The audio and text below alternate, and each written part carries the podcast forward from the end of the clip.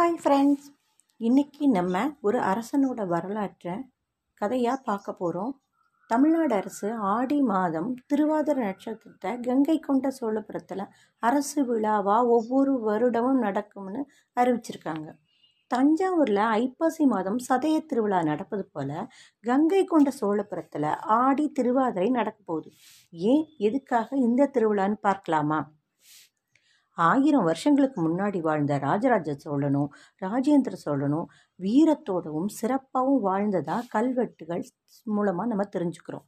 ஆயிரம் வருடங்கள் தாண்டியும் இவங்களோட பெருமையை நம்ம பேசுகிறோம் அப்படின்னா அதுக்கு முக்கிய காரணம் ராஜராஜ சோழனுடைய அக்கா குந்தவை நாச்சியார் தான் இவங்க தான் ராஜராஜ சோழனையும் ராஜேந்திர சோழனையும் வளர்த்துருக்காங்க.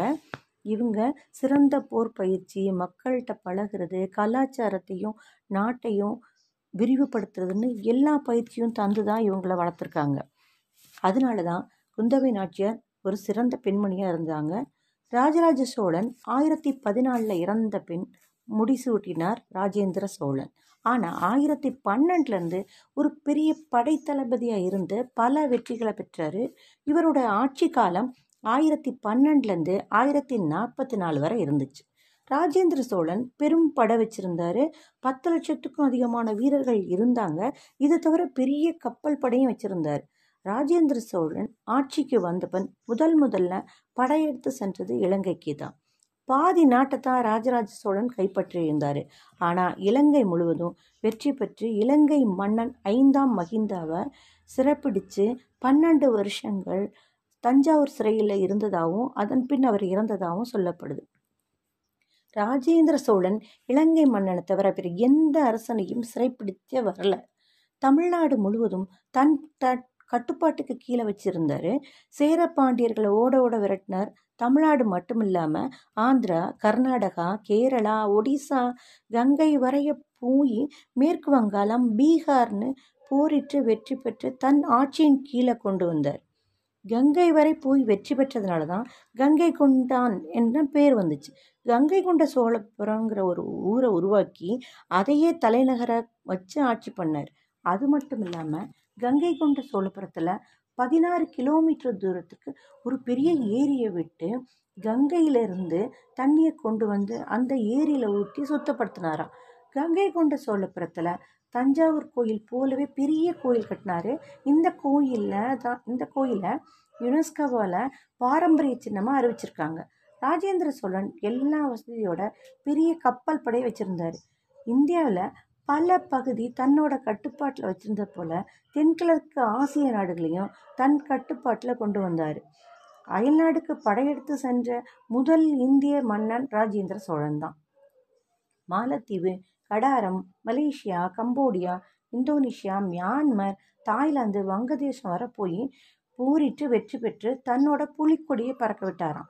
ஒவ்வொரு நாட்டுக்கும் போய் வெற்றி பெற்றாரே தவிர எந்த மன்னனையோ அங்கே இருக்க மக்களையோ சிறைப்பிடிக்கல. அந்த மன்னட்டையே திருப்பிய ஆட்சியை கொடுத்துட்டு தன்னோட ஆட்சியின் கீழ் இருக்கும்படி செஞ்சு கப்பம் மட்டும் கட்டுற மாதிரி செஞ்சாராம். ராஜேந்திர சோழன் பல நாடுகளுக்கு போனதுனால நம்ம நாட்டு கலாச்சாரம் கட்டடக்கலை சிற்பக்கலை பல நாடுகளுக்கும் பரவுனது இன்றைக்கும் பல நாடுகளில் இருக்கிற கோயில்கள் அங்குள்ள கட்டடக்கலை இவர் மூலமாக போனது தான் ராஜேந்திர சோழனுடைய ஆட்சி காலம் பெரும் பொற்காலமாக சொல்லப்படுது. இவர் மக்களுக்கு முழு சுதந்திரம் கொடுத்துருந்தார். மக்கள் விரும்புகிற மதத்தை பின்பற்றலாம்.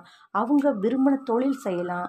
விவசாயம் சிற்பத் தொழில் தற் தச்சு தொழிலுக்கும் மதிப்பு தந்தார் மக்களுக்கு பூணூல் அணியவும் தலப்பாக கட்டிக்கொள்ளவும் காலில் செருப்பு போட்டுக்கவும் உரிமை இருந்தது.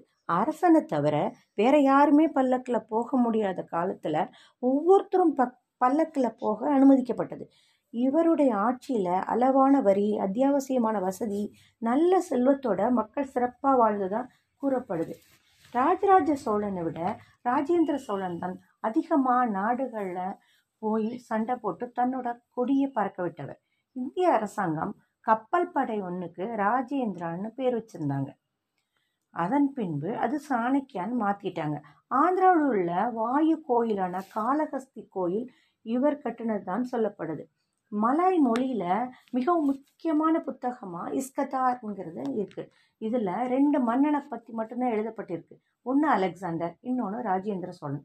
அந்த அளவுக்கு ராஜேந்திர சோழன் சோழனுடைய புகழ் பரவி இருந்தது. அப்பா செய்ததை விட பெரிய அளவில் நம்மளுடைய கலாச்சாரத்தையும் இந்தியாவின் பெருமையும் கொண்டு சேர்த்த பெருமை ராஜேந்திர சோழனுடையது. இப்படிப்பட்ட ராஜேந்திர சோழனுடைய ஆடி திருவாதிரை நட்சத்திரம் தான் அரசு விழாவாக கொண்டாடப்படுறது கொண்டாடப்படும்னு சொல்லப்பட்டிருக்கு. நாமும் நம்மளை சுற்றி இருக்க மக்கள்கிட்ட இதை பற்றி சொல்லலாம். மீண்டும் உங்களுடன் ஜனம்.